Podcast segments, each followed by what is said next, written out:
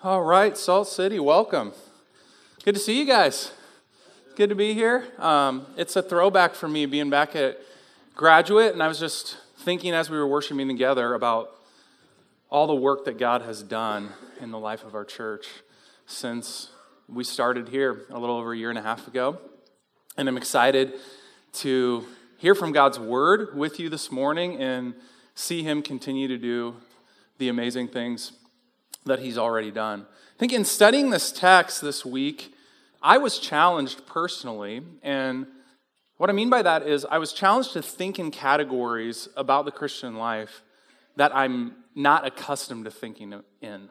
And I think normally as Christians, we kind of put things into a couple different categories of things that are right and of things that are wrong. And so we say, hey, we want to do things that are right and we want to avoid things that are wrong. But I think this text is going to challenge us to think about a third category. You could call it your conscience, or you could call it your preferences. And what we're going to actually see is that this third category is really important to our thinking and to our behavior as Christians. Let me give you an example of a time where I totally screwed this up one time to get us started, okay? So I remember being at a Bible study with a bunch of people. I was in my early 20s, and we were just sharing life updates and sharing about what was going on in our lives. And there was a person in our group who was very much a dog lover. Okay? And this is going to be shocking to you, but at that point in my life, I wasn't. Okay? And so this person was sharing about how much they loved their dog, how awesome it was, and all that sort of thing. And I thought it would be fun to share in that group a dissenting opinion. And so I shared about how I didn't really like dogs. And it was one of those moments where the entire group turned against me. Like, you know how you are, dog lovers. Like, this is like insulting your child, right? And I learned in that moment that I had crossed the line. And what was interesting, I'm not, I don't think I'm overstating this.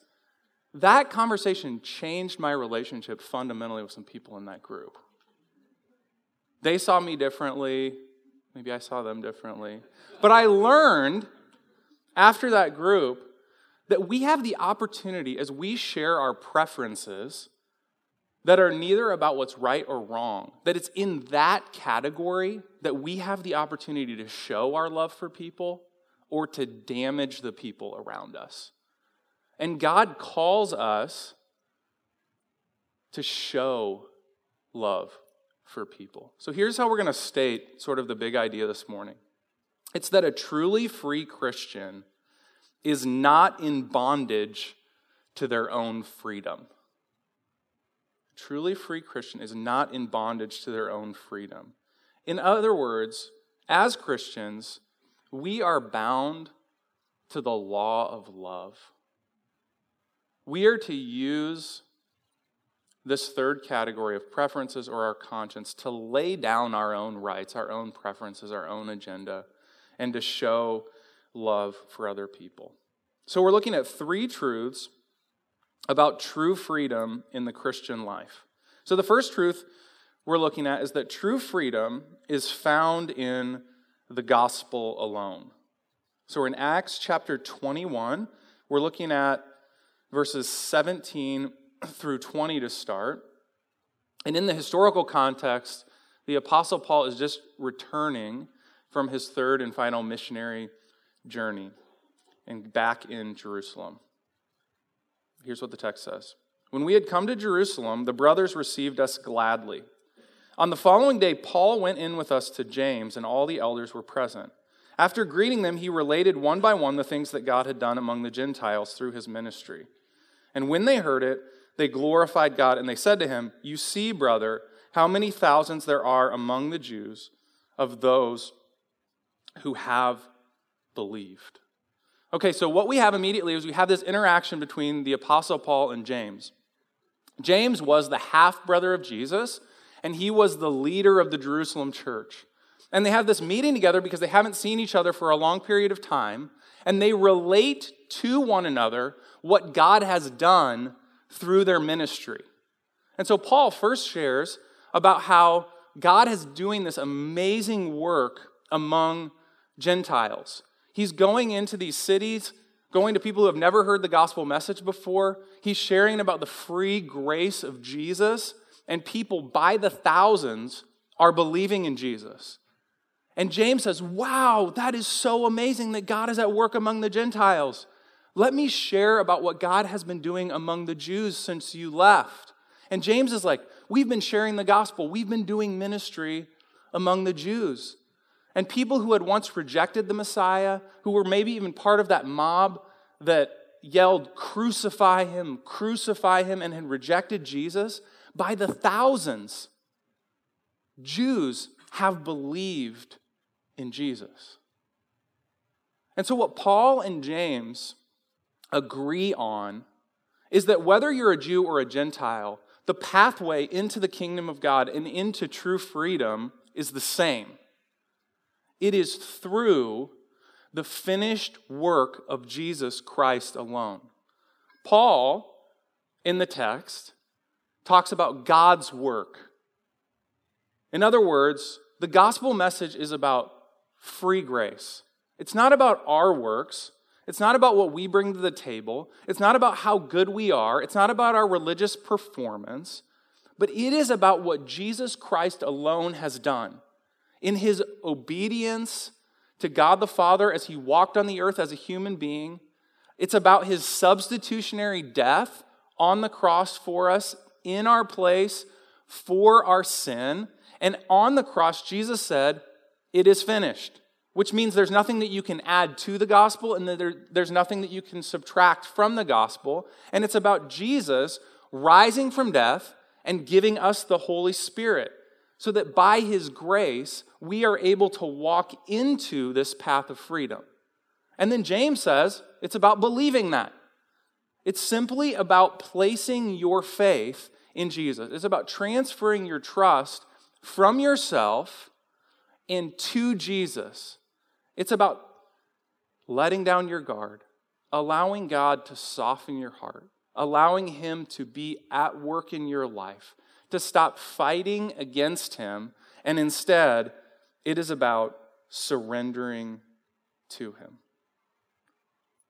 So here's the issue that that brings up. So that's awesome news. That's good news. There is absolute freedom in Christ. We're not made right before God by our works.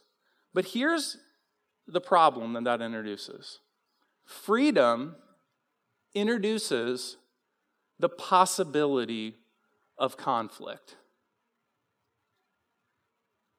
When you have freedom, you can either choose to use that freedom to love other people, or you can use that freedom to elevate your preferences in an effort to justify yourself. So here's what's possible as a Christian you can believe in Jesus for your justification and trust Him for your eternal salvation, but be operating on a daily basis like you are justified by your preferences. Like you are justified by your favorite sports team or you are justified by your love for animals or that you don't love animals. You're justified by your choice of job or career. Okay, let me illustrate this for you quickly. Sometimes we go out to eat as a family, and things like this have happened, roughly, right? So I love my kids, and so occasionally when we go out to eat, I say, You can order anything you want off the menu. And usually it's sort of limited to the kids' menu. So there's like a hamburger, a hot dog, or a piece of pizza, right? And so I love all of my kids equally. And because I love them, and my love for them is not conditioned on which food item they choose, obviously, right? And so they each get to pick. And they're like, okay, hot dog, hot dog, pizza, hamburger, whatever. They all order something a little bit different. And they get it. And at that point, they have a choice about how to use their preference. So here's what has happened before in that moment. I'm just glad I got the pizza because the pizza's huge, way bigger than the hamburger. And then somebody gets mad, right? Somebody's like, I don't like the hot dog. Hot dog is small and the bun is big. Right? And so here's the thing the freedom that I gave them to choose whatever they wanted to choose introduced the opportunity for a conflict to happen. They could either use their preference as an opportunity to love and serve one another. Hey, would you like some of my pizza? Hey, how about you cut your hot dog in half, I cut my pizza in half, and we go splitsies on this. Or they can use it as an opportunity to crush each other. Guys, as Christians, we believe the best news ever that we are justified by faith in Jesus alone. The question is how are we doing using that freedom in relationship to each other? Okay, so here's the question that we're going to be answering for the remainder of the sermon.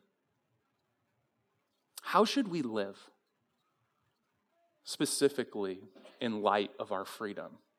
And the second truth about true freedom that's introduced by the text is that true freedom is expressed in joyful obedience to God's moral law. So, in other words, we have this category of preferences, but we don't get to pick and choose from God's moral law. We are obligated to keep the law. Okay, look, we're starting in verse 20, kind of the second half of this, picking up the story there. It says, They are all zealous for the law, and they have been told about you that you teach all the Jews who are among the Gentiles to forsake Moses, telling them not to circumcise their children or walk according to our customs. What then is to be done? They will certainly hear that you have come. Do therefore what we tell you. We have four men who are under a vow. Take these men and purify yourself along with them, and pay their expenses, so that they may shave their heads. Thus all will know that there is nothing in what they have been told about you, but that you yourself also live in observance of the law. But as for the Gentiles who have believed, we have sent a letter with our judgment that they should abstain from what has been sacrificed to idols, and from blood, from what has been strangled, and from sexual immorality. Okay, so James and Paul are continuing this conversation. And what's really happening here is two cultures are colliding. Paul has been on this missionary journey, and he has dropped the ceremonial law as a practice from his life. In other words, Paul's eating pork. It's a simple way of saying it. And James ministering in a Jewish context is ministering to people who, although they have believed in Jesus, they are continuing to obey the ceremonial law. Not because they believe that it justifies them any longer, but as a matter of cultural preference and their own tradition. In other words, they like attending the temple. They like obeying the food laws. They have a preference for the foods that they grew up eating and for the traditions that they grew up participating in. And so Paul rolls into Jerusalem and he has a reputation. And his reputation is that he doesn't care about the law, that he teaches people that the law is no longer important. And James is concerned that there is going to be a significant division in the church if Paul doesn't clear this up. And so, what James says is Hey, Paul, will you shave your head and participate in the certain kind of vow so that the whole Jerusalem church will know that you care about the law. Which is interesting because James recounts what the Jerusalem Council a few chapters earlier had agreed on, which is that the Gentiles who Paul is ministering to are not obligated to keep the ceremonial law. So here's what's going on Paul and James are both in agreement that the ceremonial law would be put in the category of conscience or preference, not obligation. But they would also be in agreement that as Christians, we are obligated to keep God's moral law.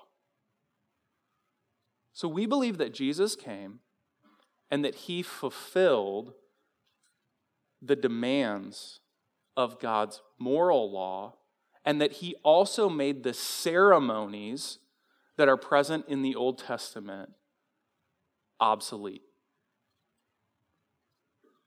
So everybody's in agreement here by the Spirit, through faith in Jesus, Jews and Gentiles alike, are to observe the moral law. Let's dig a little bit deeper into that. And I want to show you how Paul puts this in Romans chapter 7, perhaps the greatest letter that he ever wrote. So, Romans chapter 7, verses 1 through 4, these verses will be on the screen. Here's how Paul describes our relationship as Christians, whether Jew or Gentile, to God's moral law.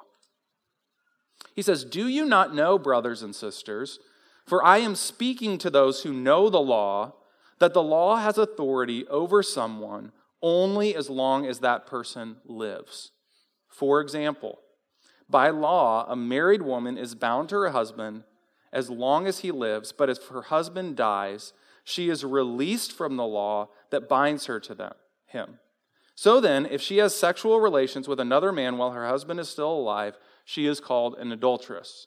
But if her husband dies, she is released from that law and is not an adulteress if she marries another man.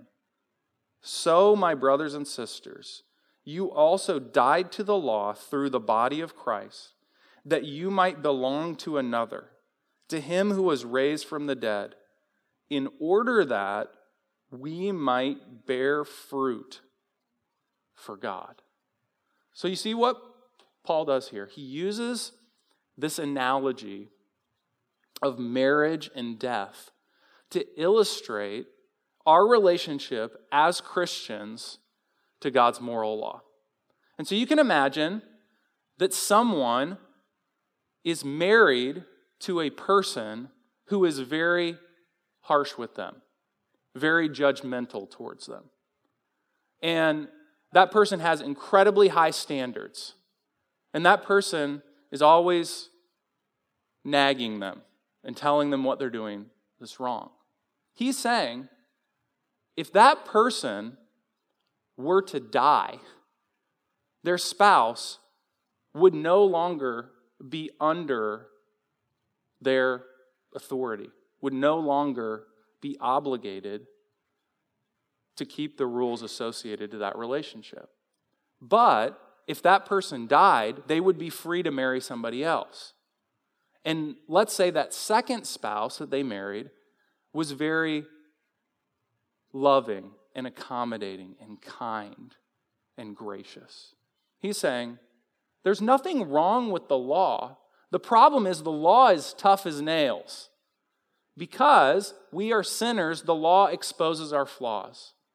And Jesus is gracious and kind and compassionate. So when Jesus died, he fulfilled the law in your place. And so you are no longer under the law. In other words, the law no longer condemns you. Instead, you are married to Jesus Christ. So then the question is okay, then do we keep the law or do we not keep the law? And Paul's answer and James' answer alike is the same. When you are in love with someone, it is your joy to keep the rules associated with your relationship with them. So, yes, as Christians, we keep the law, but it's out of a completely different motivation than before we were Christians. Because God has written his law on our hearts, He's put His Spirit within us. So, because of this relational closeness that we have with Jesus, we want to obey the Ten Commandments. We don't want to kill anybody. We don't want to steal. We don't want to commit adultery. We want to obey God in every single facet of our life because we want to live to please the one who died in our place for sins. So, Paul and James are both in agreement with that. And they want to show everyone who is under their ministry that they take the law of God seriously, which is why Paul is willing to go to great extent to prove to the Jewish people that he is, in fact, a lover of God. Which brings us really to our second application. This is the one that's a little bit surprising to us, specifically as individualistic Americans who love our freedom. And that's this it's that true freedom is expressed in humble cultural engagement. It's not just expressed in joyful obedience to God's moral law. That's not the only category we're to think in as Christians. But if we are to be mature, we think about engaging people who are different than us, who have different preferences than us. So look how Paul responds to James' encouragement. Then Paul took them in, and the next day he purified himself along with them and went into the temple, giving notice when the days of purification would be fulfilled and the offering presented for each one of them. So here's the interesting thing James' suggestion to Paul is you should start keeping the ceremonial law of God again because you're in Jerusalem and it would mean a lot to your brothers and sisters in Christ who have a preference and feel restricted in their conscience to keep the ceremonial law. Would you consider doing that, not out of obligation, but out of love for your brothers and sisters in Christ? Would you do that? And here's what Paul says not, Jesus has set me free. I can do whatever I want. How dare you put extra restrictions on me? No. Paul says, okay, I'll do it. So he gets a goofy looking haircut. He starts obeying the ceremonial law, not because he's obligated to or because it's his preference, but in order to love and to serve those around him. So I began to think how does this apply to our own individual lives? What are preferences in our lives that we have elevated to the place of being right? Things that we are unwilling to let go of because we're actually trying to justify ourselves by our preferences and by our freedoms rather than believing that Jesus alone brings us the freedom that we long for. Okay, let me ask you a few questions. How do you think about alcohol? In Christ, we have the freedom as Christians to drink alcohol. We don't have the freedom to get drunk, but we do have the freedom to drink alcohol. But when was the last time you thought, when you were around someone, I wonder how I can love and serve this person who I'm eating this meal with by the way I treat alcohol? There's two possibilities, right? One is that you would not drink in order to serve that person and love that person who is sitting across from you because they have a negative perception of alcohol. Maybe it's somebody in this room. And instead, you've been like, no, I've got freedom in Christ. So I'm going to drink what I want to drink when I want to drink it. At least that's your attitude. Or maybe you're sitting across from your coworker and you have been a person who has made this vow I will never drink because drinking is sinful and dirty and wrong, and I would never do that. And you need to grow in Christ. You need to think about your coworker. And they might find you to be judgmental and unloving, and maybe you would order a beer or a glass of wine and you would drink it in front of your non Christian coworker because you love them and you want to remove a negative perception that they have about Christianity, that we're judgmental and angry people, and you want to present this version of Christianity, which is true, that we have freedom. Okay, let me ask you another question. How do you talk about your favorite sports teams? Okay, do you know this is true? I talked to a guy who's very involved in church planting in the Twin Cities. And he said that he believes there have been multiple churches that have failed in the Twin Cities because the pastor got up and said, I can't believe I'm in the Twin Cities. I've been a Packer fan my whole life. I love the Packers. Do you remember in the NFC Championship game and blah, blah, blah, when we kicked your butts? And, and people in the crowd are just like, Are you kidding me? Really? Guys, it might sound so silly and so stupid, but if you elevate your preference for a certain sports team above your love for Jesus Christ, you will miss opportunities to share the gospel with other people. You will fail to listen to them. You will fail to appreciate them. You will fail to lay down your life for them. Okay, let's talk about politics. All right? Some of you have a preference for a certain political party that you have elevated to an allegiance. And to be honest, when you talk to other people, about politics, they feel like if they're part of the other party, that they're not as good of a Christian as you are.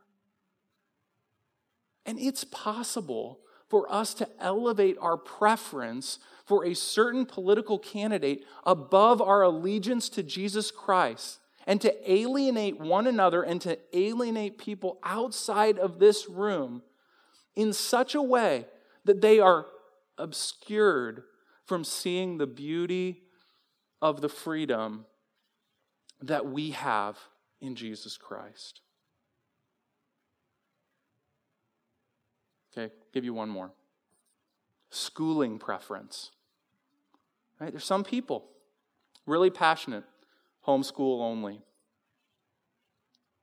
Christian school only, public school only. I've seen this over and over again in churches that I've been a part of. And people elevate their preference for a t- certain type of schooling, and in so doing, alienate their brothers and sisters in Christ. Guys, we have to have this category for preference. What God requires of us is that we find our identity and our freedom in Jesus Christ alone, that we are obedient to his moral law, and then that we love and serve the people around us instead of serving ourselves in the category of conscience and in the category of preference. Okay, let me give you a positive example of this. How this can deeply impact the people in your life. So, just a couple months ago, as a staff team, we traveled out to San Francisco to go to a conference.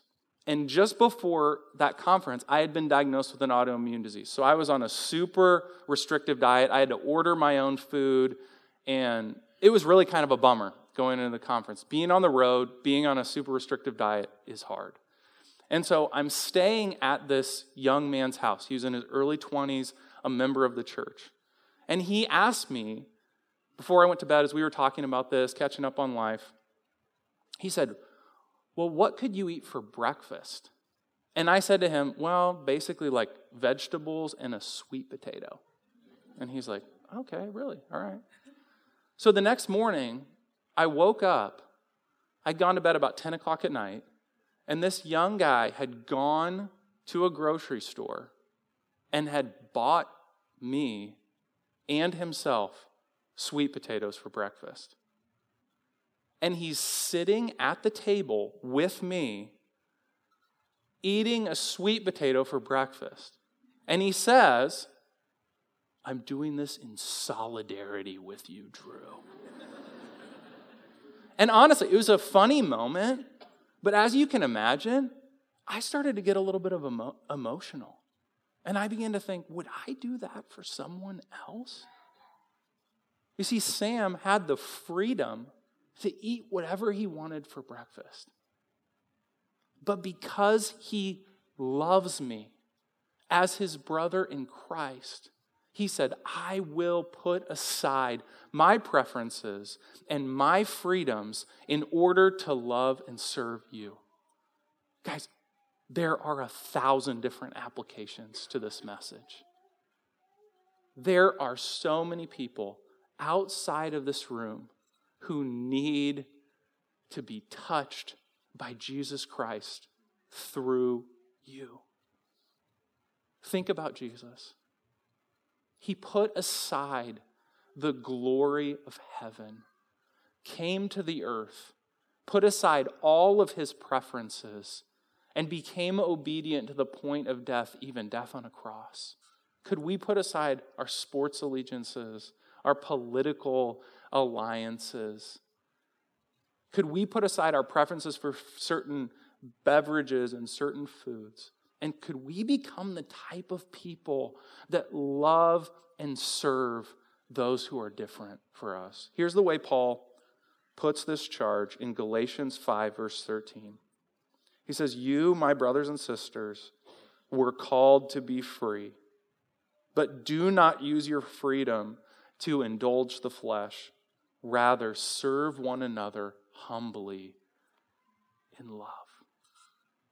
Guys, let's take a moment here as I pray to repent.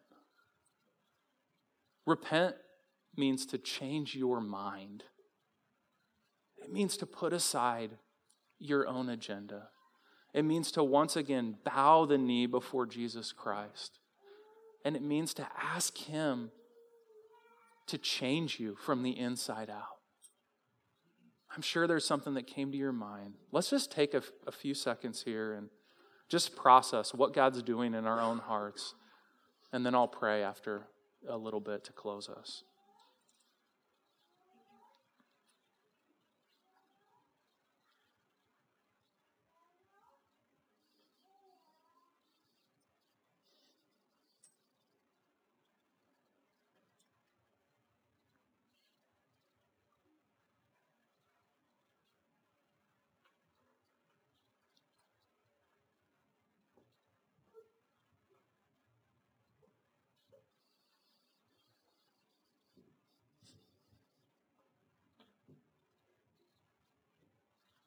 Father, we want to be marked by this self sacrificing love.